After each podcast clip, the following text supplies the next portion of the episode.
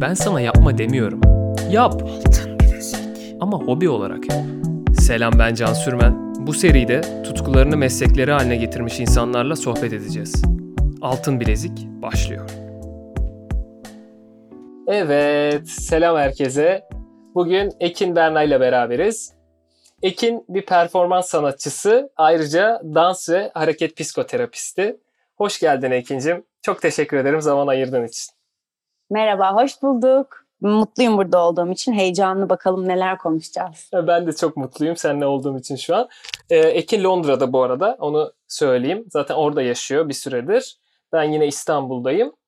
Geçmişten bugüne birçok e, performansın var, başarın var. Ama ben en sıcak olandan başlamak istiyorum. Çok yakın zamanda tekteki performansınız çok etkileyiciydi. Ee, beni aşırı etkiledi. O yüzden küçük ondan bahsederek başlayalım. Sonra diğer konulara geçelim istiyorum. Biraz neler hissettin o performans boyunca bize bahsedebilir misin? Tate olayı benim için çok özel çünkü um, Tank zaten açıldığından beri içine girdiğimde, her girdiğimde böyle biraz büyü yaptığım bir yerdi. Yani her girdiğimde burada performans yapmalıyım, burası benim olacak, burada bir gün ele geçireceğim burayı falan diye. E, müze bomboş. O çok farklı bir deneyimdi. Yani Tate'e giriyorsun bir güvenlik görevlileri ve bizim ekip var bizde. Küçük bir ekibiz zaten bu işi çıkaran. Geçmiş bir yıl ve biraz sıkıntılarımız işte izolasyon, pandemi onun sonucunda böyle bir performansla dönmek yani biraz o son bir yılda benim hissettiklerimi hissettim performansını izlerken bazı noktalarda. Bilmiyorum doğru mu hissettim ama yani evet tabii. Şimdi bir kere şeyi konuşuyorduk. Yani bu böyle bir süreçte biz bedenlerimizle nasıl hissediyoruz, direnç göstermek üzerine, dayanıklılık üzerine birçok şey konuşmuştuk küratörle beraber de. Bir yandan da izole olmak üzerine. Yani izole olma fikri, yalnızlığımız, paraşütle olan performansta uzun süredir yapmak istediğim Rüzgar'la çalış yani Rüzgar'ı zaten uzun süredir inceliyorum ve onunla böyle bir iletişim kurmaya başlamıştım zaten ama bu olay olduğunda böyle yani Tate Tanks gözümün önünde canlandığında zaten böyle önce bir mekanı görüyorsun. Yani ben, ben öyle çalışıyorum böyle alanı aldıktan sonra gözünün yani ne olacak? İçinde böyle bir hayaller kuruyor. Yani sanki yaşıyorsun onun bir şeyler görüyorsun. Download şeklinde böyle bir paraşüt geldi gözümün önüne. Ama evet düşüyor olma halimiz, onun arkamızda böyle büyük bir şey var bizi biraz geriye çeken, biraz böyle biraz da kurtaran ama hani çünkü hani bu süreçte de hepimiz yorumladık ya farklı farklı ölümler evet, bir evet. yana nelerin farkına vardık insanlık olarak oturup düşünüp neleri çok gördük. Düşündük, evet. Bizi o yavaşlatan şey yani ciddi yavaşladık. Bu çok yavaş zaten her şey yani slow motion çok yavaş. E bir de bunların ötesinde bir şeye Bruce Naumann'a bir cevap vermemiz gerekiyor. Onun sergisine e, diyalog kuran bir performans Aha, evet. gerekiyordu. Onunla da böyle birebir çok böyle ağ ördüm. Resilient Responses e, YouTube'dan izleyebilirler. Workshop da var. Filmin uzun hali de var. E, herkesin izlemesini öneriyorum. Ben çok etkilendim. Altın bilezik. Biraz kariyerinin başına doğru bağlayacağım. Şimdi performans sanatı herkesin çok iyi bildiği bir sanat değil ama e, oraya geleceğiz. Onun detayından bahsedeceğiz. Her şeyin başında senin kariyerine baktığımda dansı görüyorum. Yani dansla başladığını görüyorum her şeyin. Bu dans hikayesi senin için ne zaman başladı ve dansın senin için bir tutku olduğunu hangi evrede anlamaya başladın? Hmm. Çok evet küçük. Değil mi? Çok, Çok eski. yani evet şöyle aslında sanırım dansla mutlaka dansla başladı ama hep yaratmak benim için böyle bir şeyler üretmek, bir şey yaratmak hani o, o bir çocuk vardır ya böyle birazcık daha yalnız, böyle bir kendi kendine çamurun içinde debelenen. Dışarı, o çocuk benim aslında. Ama onun sonrası çok değişik, daha güzel oluyor işte devamı. Evet yani öyle bir onu gerçekten anladığında hani ben aslında buyum bunu kabul ettiğinde bunun senin iletişim şeklin olduğunu gerçekten benimsediğinde de önüne bir sürü kapılar açılabiliyor. Bu sefer hani sonu yok yani yaratmanın ve üretmenin biliyorsun. Yani sanatçı olarak yaşamanın ne kadar böyle hani sonu gelen bir şey değil. O tamamen bizim elim. Ben hayal ettiğim kadar üretiyorum yani. Hayal ettiğim her şey burada yani. O iç dünyam çok zengin. Neyse 7 yaşındayken dansla başladım ben. Samsun'da e, Ömür Uyanık geldi. Ömür hocam e, dans okulu açtı. Bale okulu başladı. Baleyle başladım Sonra iki sene sonra Ankara'ya gittim. Orada çocuk balesine geçtim. Ama böyle küçükken bu arada Samsun, Samsun'da böyle denize karşı şiirler falan yazıyordum böyle. Benim yatak odam böyle denize bakıyordu. Vay vay Hani- vay. Böyle küçükken şiirle başladım mı desem acaba? Aslında biraz öyle oluyor evet. Çok erken yaşta şiirle başladı sanat hayatına diyebiliriz evet. Ama böyle bir şekilde kesiliyor. Hani daha böyle akademik kariyeri normal bir şekilde ilerletmeye çalışıyorsun falan. Türkiye'de sanatçı olamazsın, yapamazsın. Hobin olsun. Bir yandan da bir mesleğin olsun. O kadar Evet. fazla de- denildi ki hani haklı olarak belki bir yandan da ama birazcık da yani keşke daha önce kendim uyansaydım da of bu deseydim. Im, neyse dans da öyle başladı. Sonra e, caz dans, e, bale, modern böyle bazı teknikler, farklı hocalardan eğitim aldık. E, lisede Tunç Özçakar'a asistanlık yapmaya başladım. Sonra ders vermeye Kayseri'ye falan gidiyordum hafta sonları üniversitedeyken. Senin kariyerinin devamında liseden sonra bu Nike, Nike'daki başarı var. O bence önemli bir dönüm noktası değil mi? Ondan bahsedelim istersen. Evet o büyük bir şeydi. Yani üniversitedeydim, iletişim tasarım okuyordum işte Bilkent'te. Orada böyle arkadaşlarım uzun süredir birlikte dans ettiğim dans arka, dansçı arkadaşlarım onlar böyle beni sokmuşlar falan formu falan doldurmuşlar. Sonra girdim böyle şaşkın bir şekilde yarışmaya sonuçta kazandım. Süper. Ama çok büyük bir şeydi gerçekten. Çünkü o zaman hani dans daha yani o ve işte benimle dans eder misin yapılıyor Türkiye'de. Yeni yeni Türkiye'de böyle birazcık bir hareket, dans hareketi olmaya başladı. Yarışmayla birlikte Los Angeles'a gittim. Sonra Nike benimle birlikte çalışmaya devam etti. Birkaç sezon Nike'ın katalog çekimleri için işte New York, Amsterdam, Paris falan üniversitedeyken böyle bir yerlere gidip bazı böyle uluslararası çekimlere katıldım. Orada işte dansçıları gördüm, farklı eğitmenler gördüm, koreograflar, çekimler aniden böyle ışınlanmış gibi oluyorsun. Hiç gerçekliğinde olmayan bir şey. Evet. Şu an çok normal geliyor bir fotoğraf çekiminde bulunmak. Hani o ortamı biliyorsun ama hani o, o noktaya kadar bilmediğim için aniden böyle Sofyalarla falan takılıyoruz. Böyle gördüğümüz insanlar yani ide, Çok ideal- büyük bir olay o yaşta aslında. Haklısın. Mesela şeyde Bilkent'te falan böyle babaannem şeye gidip izliyormuş. Um, Ankara'da böyle şeyim var, resmim var. Mağazada babaannem banka oturup beni Çok izliyormuş. şeker, çok şeker ya. Çok güzel. Üniversitede iletişim tasarım okumuşsun. O noktada dansla ilgili bir şey aklında var mıydı? Düşündün mü mesela acaba ya da ne yapabilirdin acaba dansla alakalı? İletişim tasarım seçmende bir e, özel bir neden var mı? Yani hep devam ediyordu dans. Zaten hani ben onu her hafta sonu zaten dersteydim. Öyle düşün hani bütün e, ilkokuldan beri hani her hafta mutlaka dans dersleri, dans dersleri, dans dersleri şeklinde ilerliyor. Yani hafta sonu, hafta içi ne zamansa ya da işte e, turnelerimiz falan da oluyordu. Yani yarı profesyonel çalışıyordum ama dansa okumama, o zaman dansı okumamamın sebebi yine herhalde biraz ailemle alakalı. Yani hukuk, işletme falan okuyayım istiyorlardı. Ben hani ona direnip yok hani en azından hani bu bu arada şimdi annemle babamı da üzmeyeyim buradan ama yani istiyorlardı bunu açık açık. Ya bu, bu kötü bir şey değil yani. zaten. Her bölümde Evet. bun- bundan bahsediyorum. Yani az az iyi ister. Bizim iyiliğimizi düşünüyor aslında e, ebeveynlerimiz ama işte farklı bir dünya, Evet. farklı bir kafa var artık.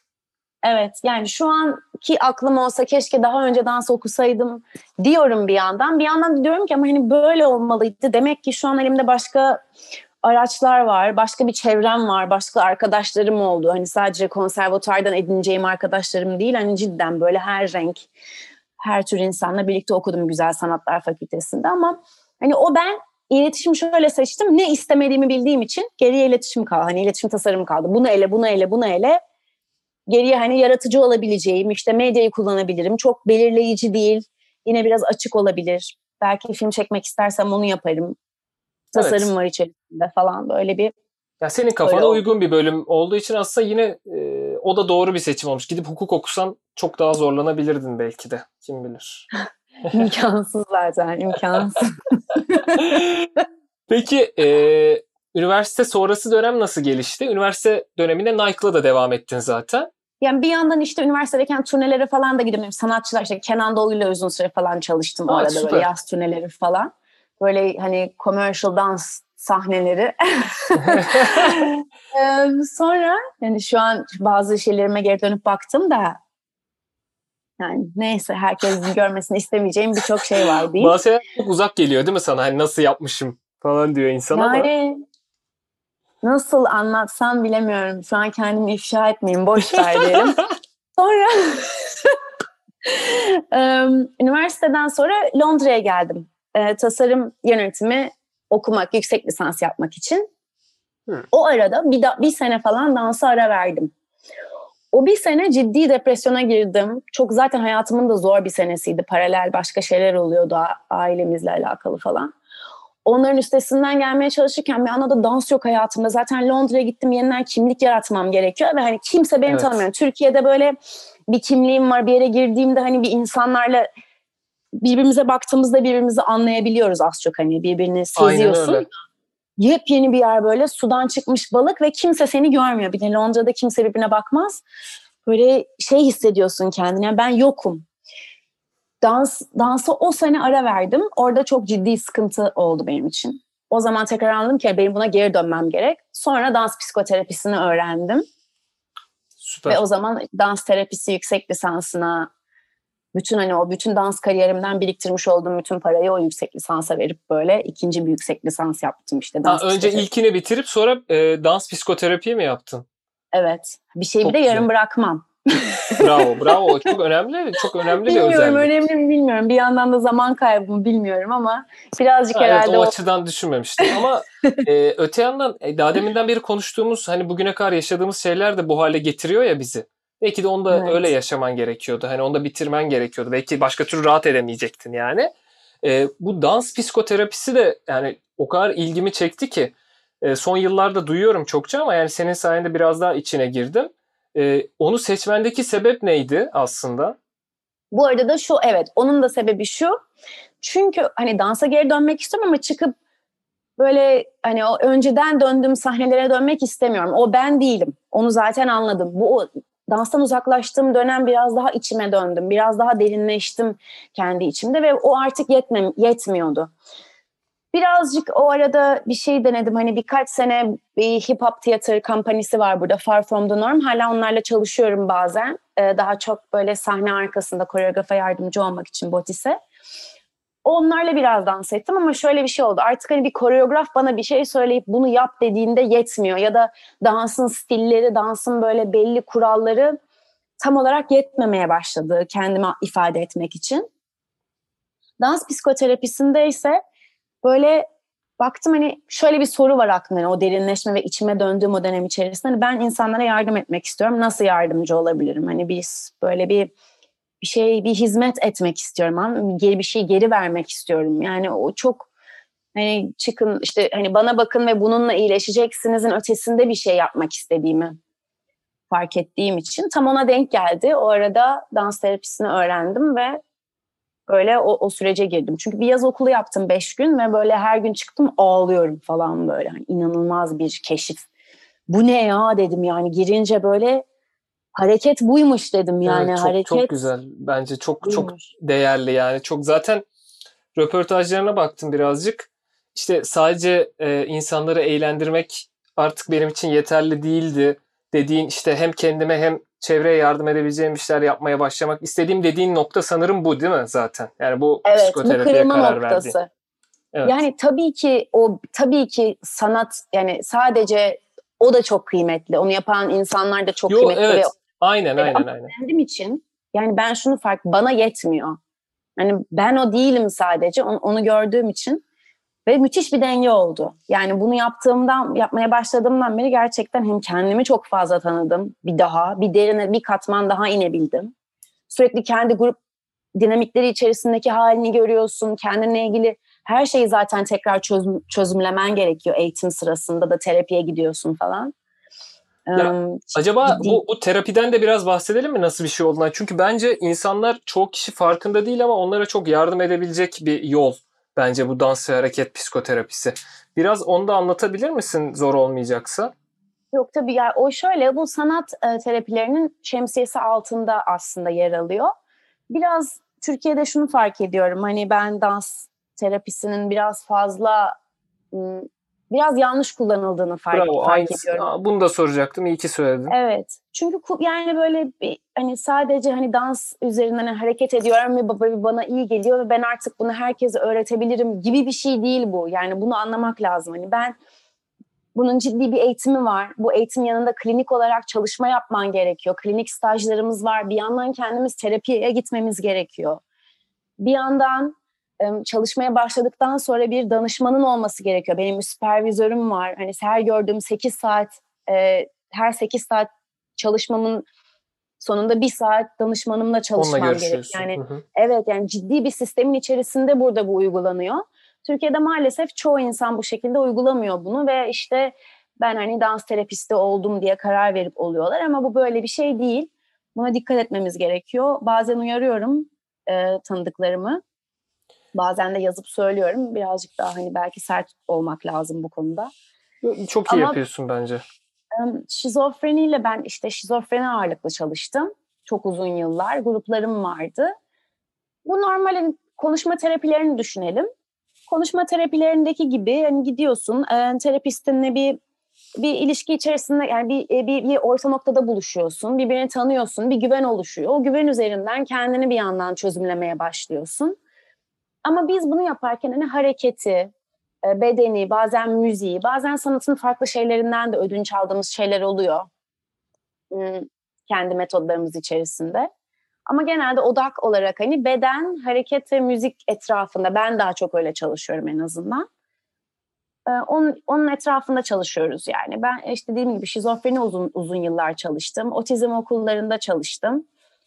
Şimdi bir tane normal bir şey mainstream dediğimiz burada bir ilkokulda çalışıyordum. Çok güzel.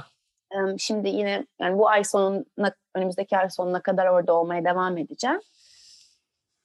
Orada böyle bir rehber öğretmen gibi de biraz Anladım. biraz oluyorsun yani. Ya bu arada e, zaten örnekleri YouTube'da da var. İnsanlar merak edenler açıp izleyebilir. Çok güzel e, örnekler var. Senin yaptığın birkaç örnek de var. Ben onları da izledim. E, küçük küçük tabii de çok detaylı değil yani de, gerçek Evet. ders gibi değil ama olsun yine de bir fikir sahibi olabilirler. Peki bunun devamında performans e, sanatı kısmında daha ilerlemeye başladığın noktaya nasıl karar verdin? Bu devam etti. Bununla, bunu zaten yapmaya da başladın anladığım kadarıyla bitirdiğin andan itibaren master'ı. Diğer taraf nasıl devam etti? Evet, şimdi bir yandan da e, çalışırken, okurken yani dans terapisi okurken bir yandan alttan böyle bir kazınıyor tabii ki yani içimde tabii ki bir performans canavarı var. Bir şekilde kendini göstermek isteyen o bir tarafım var yani anladın mı? Hani bir şey bağıracak yani bir şey bana bakın bak şimdi şunu gösteriyorum size diyecek. O aç tarafım bir yandan alttan böyle köpürüyordu zaten. E, dans terapisiyle birlikte hareketin özünü anladıktan sonra yine bedenimle çalışmam gerektiğine yüzde yüz emin oldum ama dans ederek değil. Bu arada böyle bir şeyler form etmeye başladı kafamda. Hani şuna uyanıyorum. Aslında bir sanatçıyım ben yani böyle ona uyanış. Biraz geç oldu benim için. Belki daha erken olsaydı zaman kazanabilirdim ama bilmiyorum. 24 yaşında falandım herhalde yani. O benim biriktirdiğim her şey, benim iç dünyam, benim yazdığım bütün metinler, benim bütün o imgelem dünyamdaki bütün o kütüphanemdeki her şey aslında e, bir şeye bir şeye kanalize olabilir. Yani bunlar böyle benim odamda karanlık günlerimde çıkardığım şeyler olmak zorunda değil. Bunlar bir şeye Evet. dönüştürülmeli iyi hissettim ve bunu nasıl yapabilirim? Böyle performans fikirleri dong dong dong dong yeni downloadlar bam bam bam gelmeye Onlar gelirken ve böyle puzzle'ın parçalarını ben böyle birleştirirken Simge ile tanıştım. Simge, Simge Burhanoğlu bizim Perform İstanbul'umuzun, Canımız Perform İstanbul'umuzun kurucu direktörü, e, performans küratörü aynı zamanda. Simge ile birlikte o Perform İstanbul'u kurmak istiyor. Ben de bu işi yapmaya, yani bunu artık bu şekilde ifade etmek istiyorum. Yani bu yaptığım şeye hiç durmadım aslında ama bu yaptığım şey artık bu demek istiyorum. Değil mi? Birazcık şekil değiştirecek. Neyse o arada o Perform İstanbul'a karar verdi. İlk sanatçısı olarak beni imza aldı. Biz böyle dan diye başladık. Çok güzel. İşte beş, beş sene oldu değil mi? Beş seneye geçti onunla birlikte. Yani böyle daha şekilli olduğu beş, son beş senedir diyebilirim. Hani bu budur. Kendime bu dediğim. Ama Evet. bazı çok eskiye dönük bazı şeylere bakıyorum. Yani o da performansmış, aa bu da performansmış diyorum Yani, ama o Evet aslında biraz sınırlarını çizmek zor oluyor değil mi? Ben de hani çok iyi bilmediğim bir konu olduğu için araştırdım. Ama hani şimdi bu bir, bir aslında tiyatro değil. İşte tam Evet. olarak dans değil. Ama okuduğum şeylerden çıkardım hani içinde gerçeklik barındıran bir performans aslında bu. Değil mi? Evet, Öyle anlatabilir evet. miyiz yani insanlara, bilmeyenlere? Evet öyle diyebiliriz bence. Yani ım, oyun oynamıyoruz. Hani gidip bazen çok oyun oyun gibi oluyor ama hani gidip böyle bir karaktere girmiyoruz diyeceğim. Şimdi karaktere de girebilirsin. Her şey olabilir. Aslında performans sanatı her şey olabilir. Ama sanırım bir alanla bir ilişkisi oluyor her zaman. Bir kendinle bir şekilde bedeninle bir ilişkisi oluyor. Bedenin orada olabilir, orada olmayabilir. Ama bir şekilde senden çıkan bir hikaye ya canlı sanat diyelim. Evet, Daha evet. doğru öyle bence anlaşılıyor. Yani yaşayan canlı bir sanat formu bu. Bazen performansı yapan kişi üzerinde, bazen izleyici ya da katılımcı üzerinde yaşıyor. Bazen de kelimeler olarak ya- yaşıyor. Yani bunu da geçenlerde fark ettim. Mesela bazen sadece sözcükler yani okuduğunda kağıt üzerinde okuyorum ve bu bir performans diyorum. Ama kağıt üzerinde aslında. Şimdi siz bunu çok güzel bir oluşum Perform İstanbul'la bir araya gelip bunu kurmuşsunuz. Şimdi burada merak ettiğim e, özellikle sana açıklatmaya çalışmamın sebebi de bu. Türkiye'de insanların bazı bilmediği meslekleri algılamada zorluk çekmesi ve onu kabul etmemesi durumu. E, Türkiye'de artı devamında Londra'da böyle bir hissiyat yaşadın mı kariyerin boyunca? Muhakkak yaşadın. Neler yaşadın yaşadıysan yani. Evet oluyor. Yani bir kere em, ciddi bir savaş veriliyor Türkiye'de Perform İstanbul üzerinden. Ama çok yakın zamanda mesela benim bir tane ne istiyorsun performansım em, tekrar performe edilme hakkı bir koleksiyona girdi ve önemli bir koleksiyona girdi. E, Agah Uğur'un koleksiyonuna girdi ve Çanakkale Bienalinde tekrar gösterildi, tekrar gerçekleştirildi. Yani tekrar gerçekleştirilme hakkını ilk defa bir özel koleksiyona soktuk mesela. Şimdi Çok bu güzel. olduğunda bu sefer koleksiyonerler neye bakıyorlar? Aa, o zaman burada bir şey var. Hani bizim de sahip olabileceğimiz, bizim de yaşatabileceğimiz bir şey var mesela. Ya da işte Canlı Sanat Kütüphanesi e, şu an Perform İstanbul'un şeyinde binasında kurulan bir canlı sanat kütüphanesi var. İnsanların gidip orada araştırma yapabilecekleri bir alan kuruluyor. Böyle çalışmalarla ya da işte müzelerde yaptığımız performanslarla falan bir şekilde yer açmaya çalışıyorsun kendine ama evet yani canlı sanat, performans sanatı birazcık böyle dansta da var mesela. Yani bedenle bir iş yapıldığında dansta böyle sanat dalları içerisinde bence en hor görülen, Evet, evet doğru. en böyle değeri bilinmeyen, en az parayı kazanan dansçılardır. En kötü muameleyi gören dansçılardır. Bedeninle iş yaptığında böyle bir korku mu oluyor onun altında mutlaka bir şeyler yatıyor. Ya da kültürel olarak hani eskiden Kültürel de olabilir, evet. bazı çağrışımlar mı ama mesela buraya geliyorum burada da aynı şey var. Yani mesela bir dansçıya bakalım bir de müzisyenin bir kariyerine bakalım.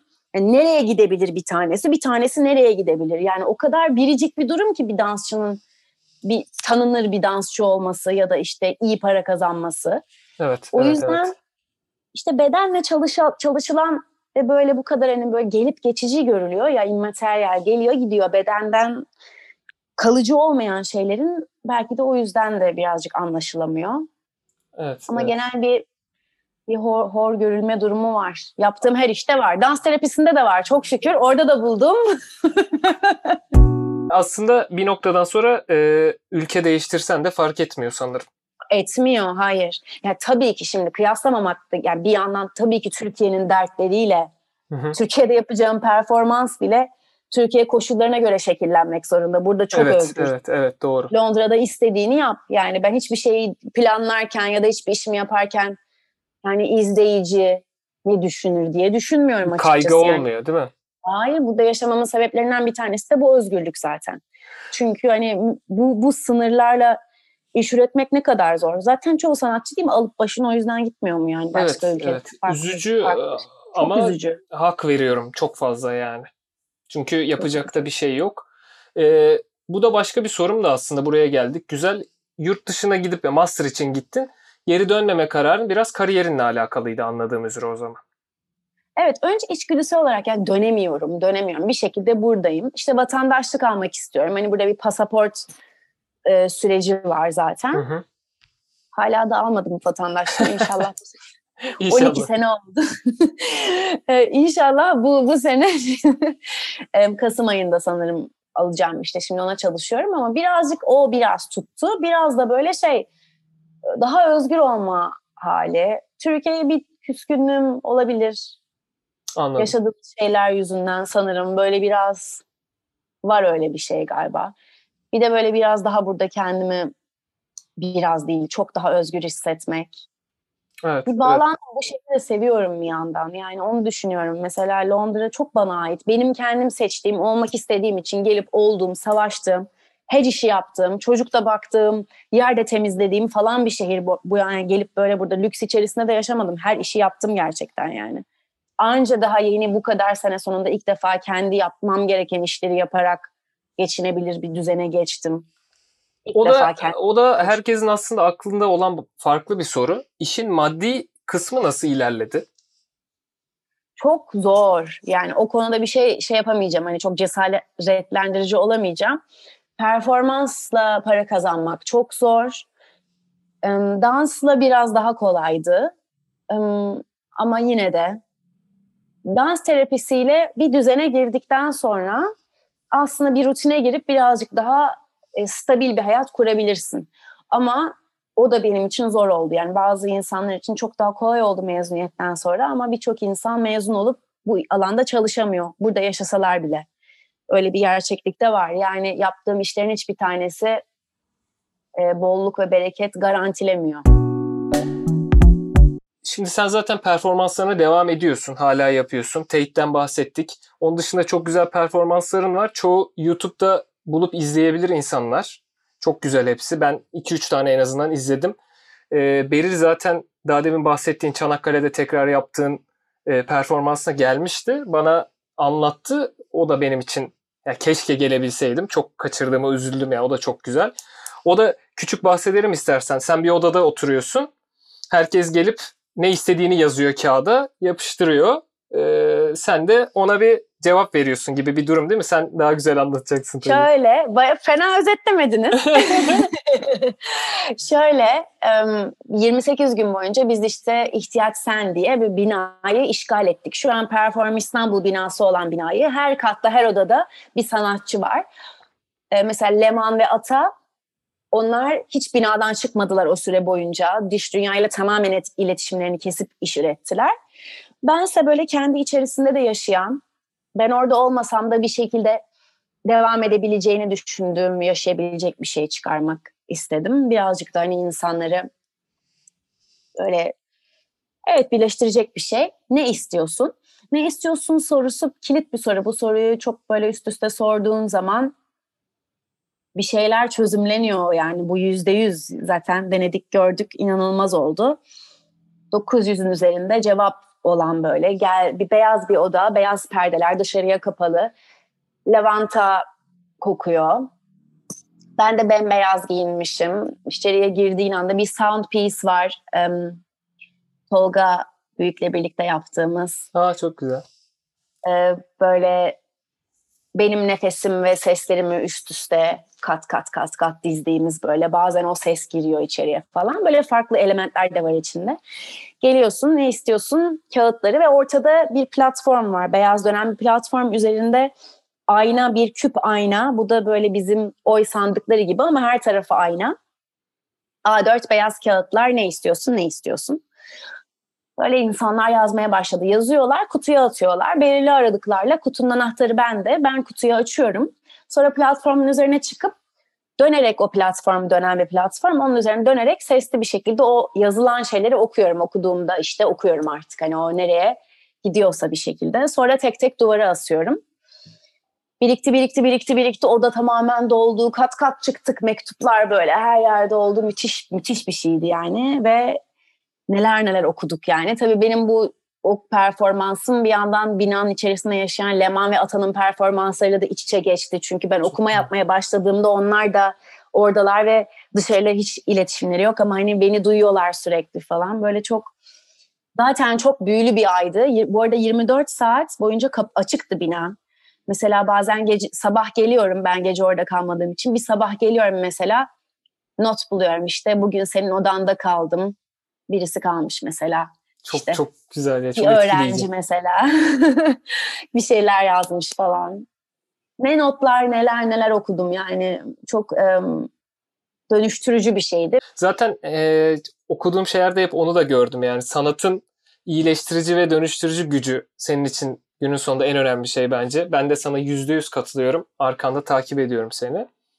E, bu çok güzel bir hani e, yeni gelenlere, öğrenenlere, bir şeyler yapmaya çalışanlara bence çok güzel bir mesaj.